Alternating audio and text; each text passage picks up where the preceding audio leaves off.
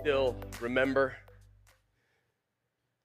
um, standing there at the altar, uh, looking down the aisle, uh, 1998, Philadelphia, Pennsylvania.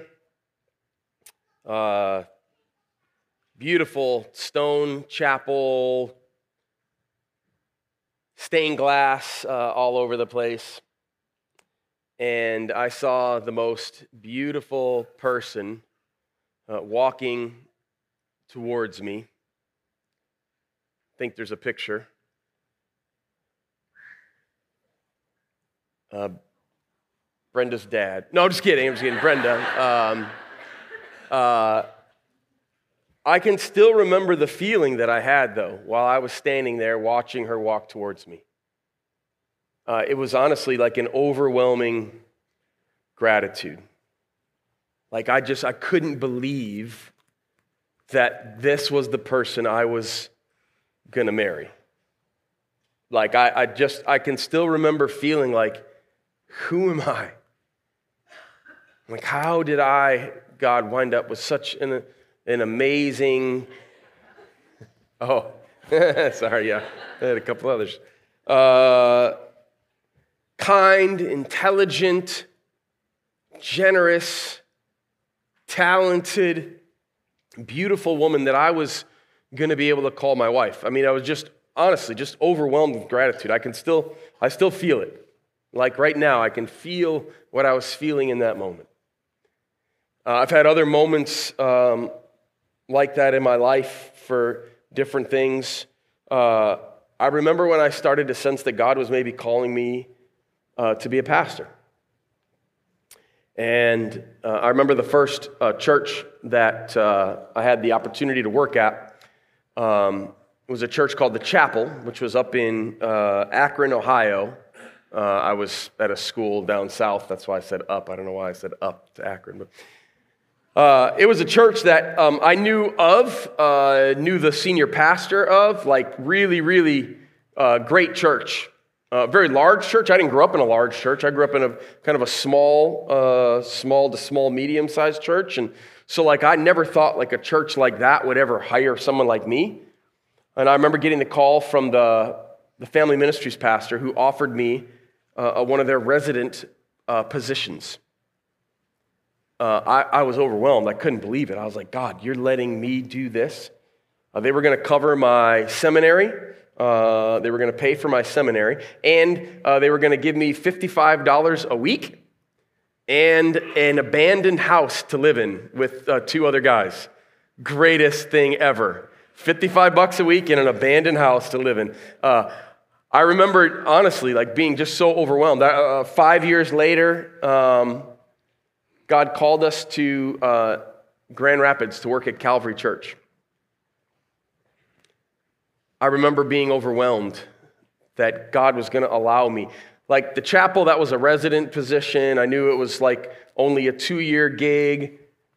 Gone on to finish seminary in Chicago, worked at a church there, loved my time there. God was calling us out. I never thought a church like Calvary Church would ever hire a guy like me.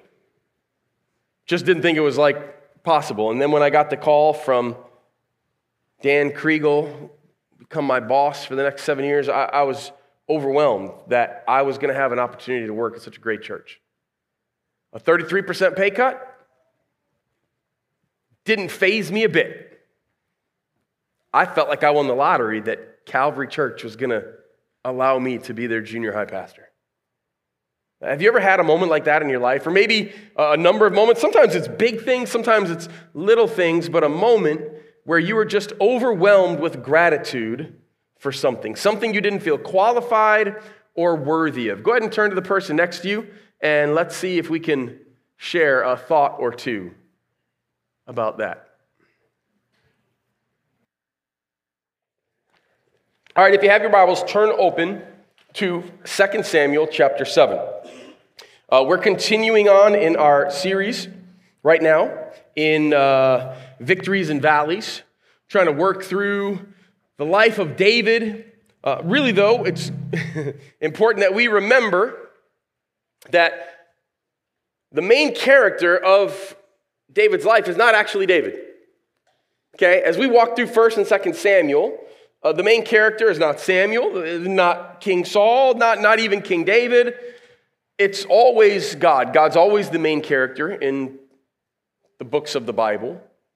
But some of the secondary characters, like David, help us understand what God's like, who God is, what God cares about, what He desires for us. And uh, we're going to kind of experience that again as we engage in this particular story. Now, this one's really, really important, actually, within the scope and sequence of 1st and 2nd Samuel. There's some really cool things that are actually taking place here because most of 1st and 2nd Samuel is actually talked to or shared uh, with us from the point of a, uh, the viewpoint of a narrator, okay? So you've got the author, the narrator of the story is usually telling us what's happening. Uh, there's always, uh, there, here and there, there's little bits of dialogue where people are actually talking. This is the first time that we're going to have extended periods of dialogue that are happening from God and then from David. That's how we know that this is a really, really important kind of turning point in the story. Uh, in fact, uh, theologians say that this is uh, what's about to happen right now is called the Davidic covenant, okay? Uh, a covenant that God makes with David. Now, the Davidic covenant, David's covenant, does not supersede some of the earlier covenants. You had the Abrahamic covenant, which is God is going to use Abraham to make a great nation for himself, uh, the, Isra- uh, the, Israelite nation. Uh, and you've got the Mosaic covenant, which is all the laws, which God's like, hey, uh, if you do these things, I'm going to bless you and be with you. And if you disobey them, then I'm going to withhold and remove my blessing. All right? So the Davidic covenant, which we're going to learn about in just a second, uh, is underneath those. Now, let's pick up the story and see what's happening here, okay? Chapter 7, verse 1 says, After the king was settled in his palace, all right, the king of Tyre, when David takes Jerusalem, sends a bunch of uh, craftsmen, uh, a, a, bunch of expensive wood and materials, stonemasons to build David a palace. All right, David's got a dope house. He lives in a house of cedar. Okay? All right, it is a nice place. David's chilling there. He says, And the Lord Yahweh had given him rest from all his enemies around him. He said to Nathan the prophet, Here I am, living in a house of cedar, while the ark of God remains in a tent. Nathan replied to the king, Whatever you have in mind, go ahead and do it, for the Lord is with you. But that night, the word of the Lord came to Nathan, saying, And now God's about to give a vision to Nathan for David. God says, Go and tell my servant David, this is what Yahweh says. Are you the one to build me a house to dwell in? I've not dwelt in a house from the day I brought the Israelites up out of Egypt to this day. I've been moving from place to place with a tent as my dwelling. Wherever I have moved with all the Is- wherever I have moved with all the Israelites, did I ever say to any of their rulers, whom I commanded to shepherd my people Israel, why have you not built me a house of cedar? Now then, tell my servant David, this is what Yahweh Almighty says I took you from the pasture, from tending the flock, and appointed you ruler over my people Israel. I have been with you wherever you have gone, and I have cut off all your enemies from before you. Now I will make your name great, like the names of the greatest men on earth, and I will provide a place for my people Israel, and will plant them so that they can have a home of their own and no longer be disturbed. Wicked people will not oppress them anymore, as they did at the beginning and have done ever since the time I appointed leaders over all my people Israel. I will also give you rest from all your enemies. The Lord declares to you that the Lord Himself will establish a house for you. When your days are over and you rest with your ancestors, I will raise up your offspring to succeed you, your own flesh and blood, and I will establish his kingdom. He is the one who will build a house for my name, and I will establish the throne of his kingdom forever, and I will be his father, and he will be my son. When he does wrong, I will punish him with the rod wielded by men, with floggings inflicted by human hands, but my love will never be taken away from him, as I took it away from Saul whom I removed from before you. Your house and your kingdom will endure forever before me. Your throne, David, will be established forever. Nathan reported to David all the words of this entire revelation. Now, David realizes he's living in a nice house and God's still living in a tent. Okay, the Ark of the Covenant, where God has chosen during this time in history to place his physical presence on earth, is a tent. Now, the tent is also known as the tabernacle. Okay, they made it uh, about a year or so after uh, they left Egypt. So they wander for 40 years. Then you've got the period of the judges, and God continues to live in a tent this entire time. It's been about over a little over 450 years at this point that God's presence there in the Ark of the Covenant has been in a tent. David's like, I can't live in a house and have God living in a tent. I want God's name to be greater than my name. I want God to have something that's even better, nicer than, than what I have. And so David has a great idea. He's like, I want to build him a house, build him a temple. Nathan starts off by saying, Yo, man, whatever you have in mind, you should do it because, like, the Lord is with you. Okay? He wasn't saying that that was God's decision. He's just like letting him know, like, look, man, everybody realizes God's with you, dude. Like, everything you do, like, God is like, his hand is blessing it. So, like, if you got an idea, man, you should go for it. Except then that night, God comes to Nathan. He's like, yeah, yeah, yeah, no. Uh, go tell David he is not to build a house for me. Now, we're going to learn in other places, uh, First and Second Kings, a part of the reason is because David was a man of war. David had blood on his hands. And so God says, You're going to actually uh, not build me a temple. Uh, your son is going to build me a temple. And so Solomon, David's son, will build the temple of the Lord a, a little bit later, uh, but David doesn't get to. God says to David, You want to build me a house, but I'm going to build you a house. A house that is an enduring house. That, that's what he wants David to understand. David is so interested in seeing God be lifted up, right? that it can't just be about him and his kingdom. He wants everybody to know that it is God's greatness, God's goodness, that God is the one who has done this, and God therefore should receive all the glory. He, he shouldn't be living in a nice house if God doesn't have an even nicer house. David's got a great heart for what he wants to do, but God doesn't allow him to do it. Now, we see now what David then says in response to this vision this word that comes from God through the prophet Nathan to David. Let's keep reading. Verse 18. It says, Then King David went in and sat before the Lord. So he goes into the tabernacle and sits before the Lord. Says, Who am I, sovereign Lord, and what is my family that you have brought me this far? Who am I? Who am I, sovereign Lord? What is my like, yo, I'm I'm nobody from nowhere. How can you say this to me? David is overwhelmed with gratitude. Uh, it's interesting that he does not speak from disappointment in this moment. Because I'm sure David had been thinking about this for a little while, right? Like, He's living in his house. He's like, yo, yo, I, I need to do something here. He's been thinking, he's got a good idea. His heart's in the right place. He wants God to be exalted, not, not, not just him. It would have been very easy for David to have been disappointed. To be like, well, why can't I, Lord? Like, but David doesn't do that. Not only that, David doesn't actually speak from a place of frustration either, which is kind of the sense that we get that if Saul were in the same position, he would have.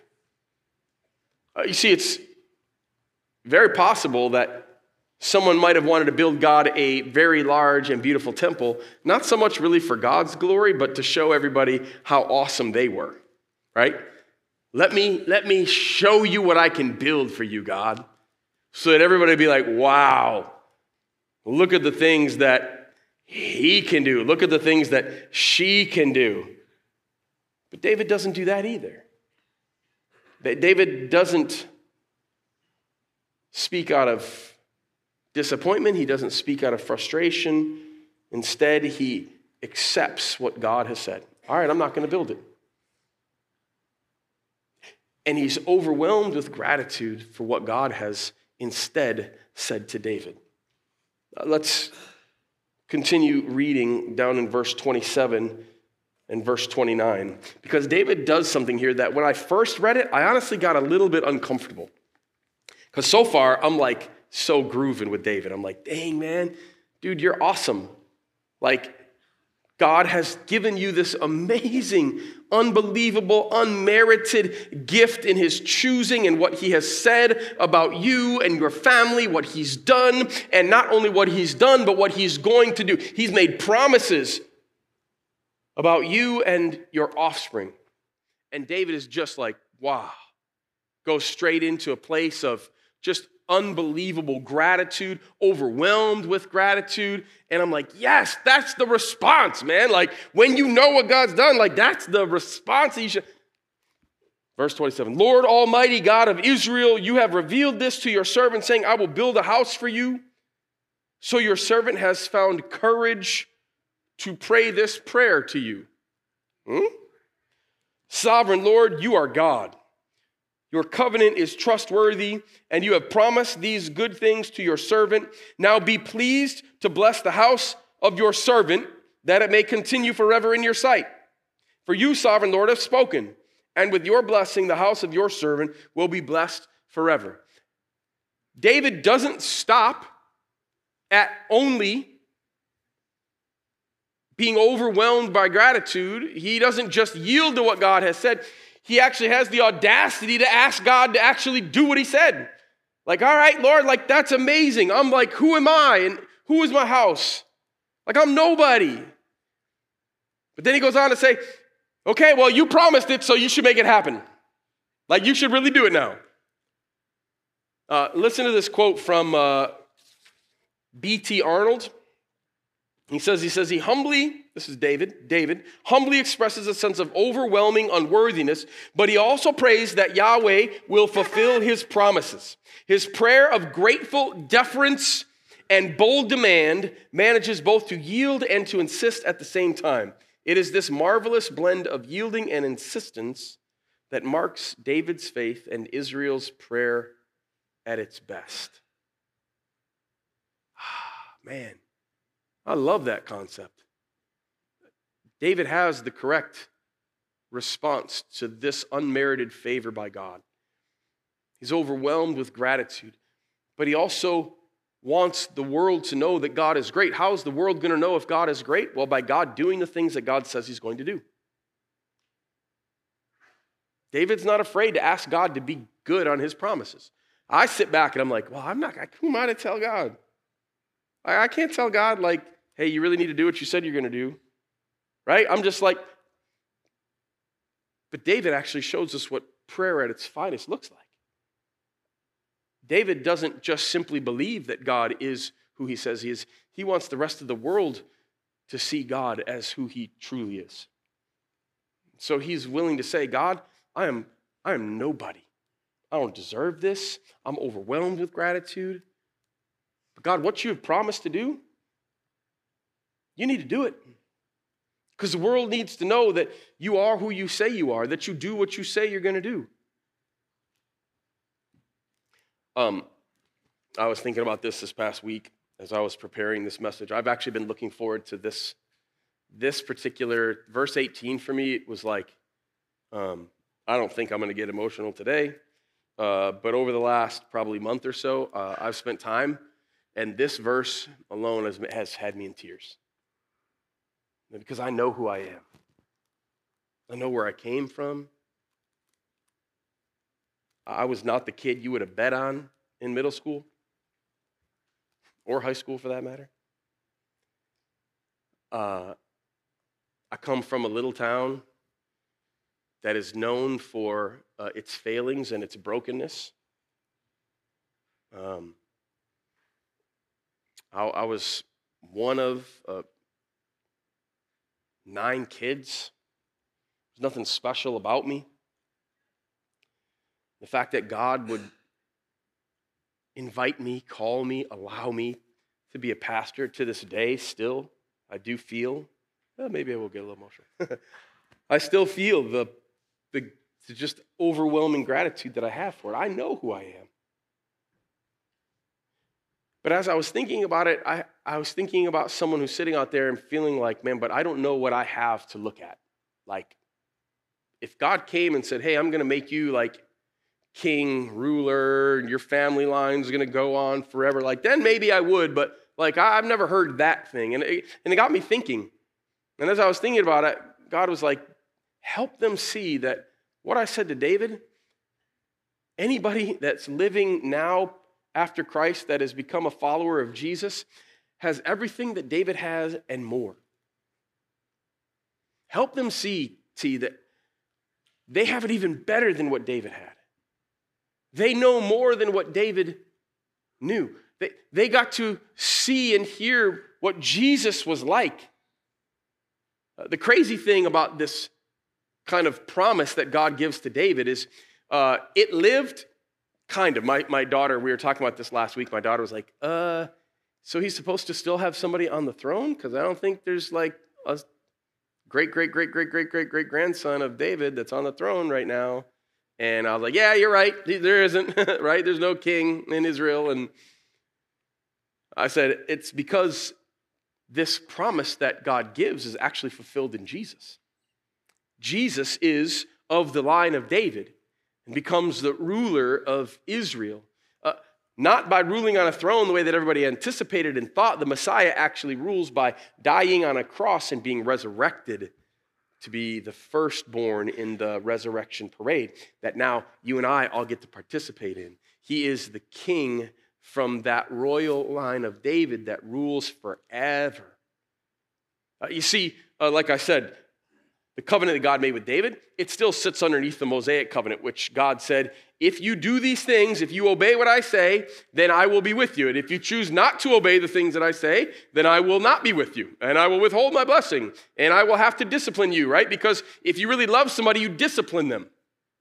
Uh, not, not out of anger, okay? Not punitively. God, his discipline is always out of love and a desire to redeem, to buy back to restore. His discipline is always restorative, not punitive. And so, uh, David's sons, and we're going to find out really soon, God made this promise to David, even knowing what David is going to do in the future. What David's sons are going to be like, and grandsons and great grandsons. And God gives him this, but also there are some stipulations with it. That's why when Jesus comes and does everything perfectly that nobody else is able to do, he reigns forever on David's throne. And because of that, you and I actually have some promises from God that are even more powerful than the promise that David gets. Uh, I'm going to hit 10 and I'm going to hit them quick, okay? He promises us forgiveness of sins and everlasting life. I don't care where you've been, I don't care what you've done if you come to Jesus, you can be forgiven.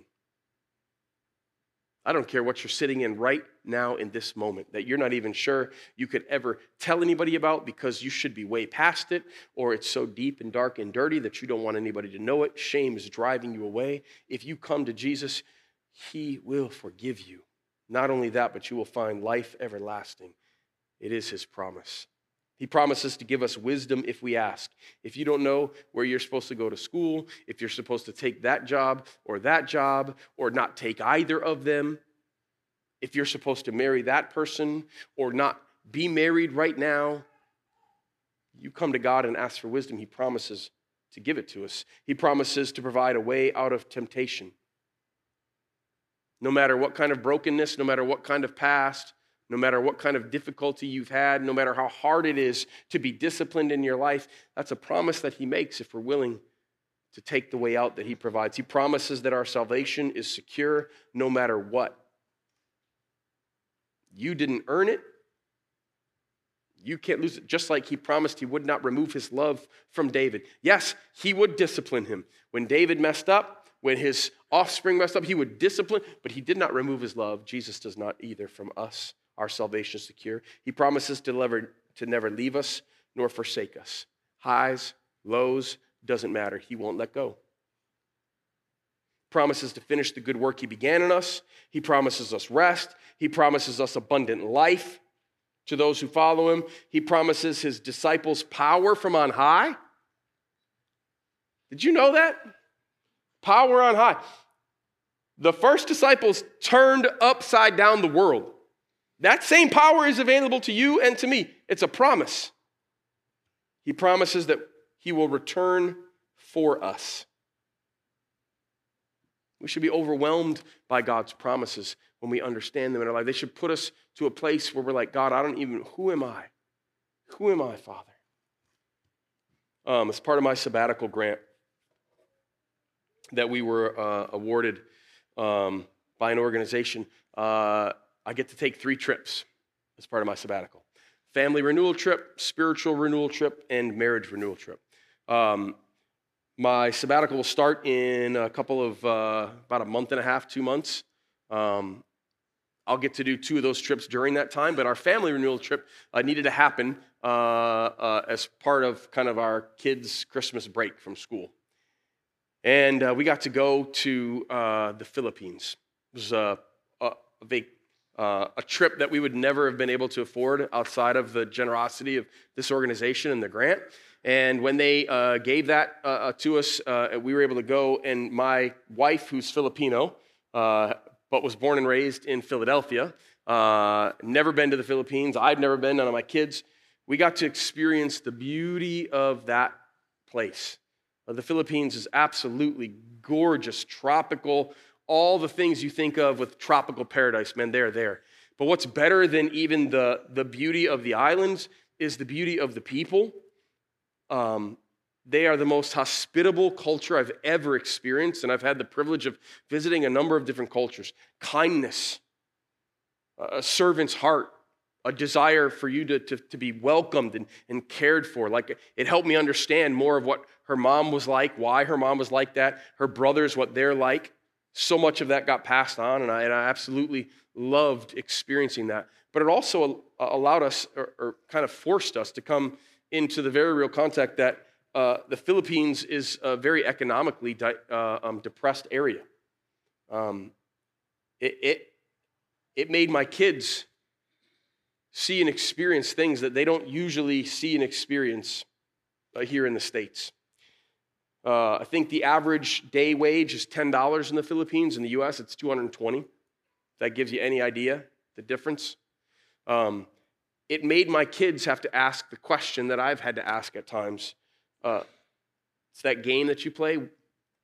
Who am I and what is my family? Why us? Like, why? Because, quite honestly, if it wasn't for the fact that God took my, my in laws out of the Philippines, that could have been the place that my kids grew up. Gratitude. Same thing that I felt last week when I had a front row seat to see 29 people come forward and declare their love for Jesus by being baptized, by being obedient to the waters of baptism. It was amazing. Overwhelmed with gratitude. Uh, my prayer for this week, friends, was not that you would uh, be challenged with your head or be challenged with what to do with your hands. Um, there, are, there are weeks that that's what the sermon's for. It's to help you know something better, make you do something. Today, what I want us to catch, which is what David was feeling, is I want it's about your heart. It's about your heart. And uh, in just a second, the worship team is going to come out. Um, while they're coming out, though, uh, I want you to listen to a song. I don't. This is only the second time I've ever done this, um, but I want you to listen to a song, and I want you to just sit with Jesus and allow Him, ask Him to to capture your heart, to be overwhelmed with gratitude. We're going to take communion a little bit later as a way to engage with that as we sing some songs as well. So do that.